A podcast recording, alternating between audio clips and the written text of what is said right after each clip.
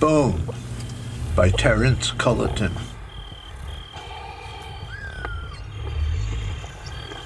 The way the sprawled dog gnawed a T-bone all day, tugging gristle, grinding at a marbly spur, shellacking fissures with her long, loving tongue.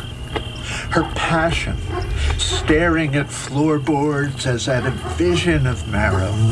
The way her ears bounced when she raked a groove, mouth straining down in an ecstatic grimace.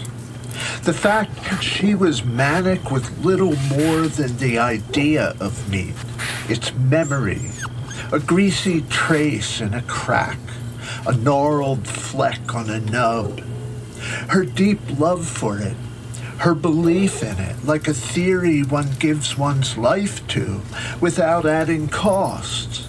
Rabbits unchased, holes not dug.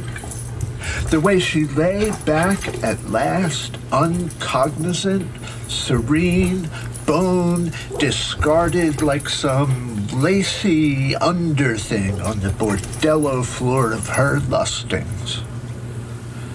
That's how you and I should live.